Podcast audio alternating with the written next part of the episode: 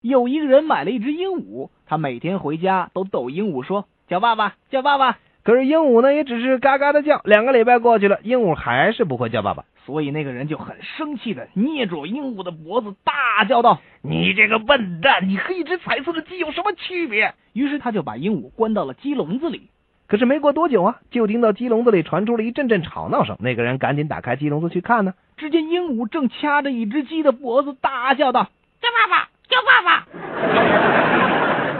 我呀，就有一个外国朋友，他总说自己的汉语说的特别的好。我就问他：“你知道要想让一个人进到你的房间里，应该怎么说吗？”呃，他他怎么回答的？我就说：“这边请。”哦，可以呀。我就接着问他呀：“要是你想让一个人从你的房间出去，中文怎么说呢？”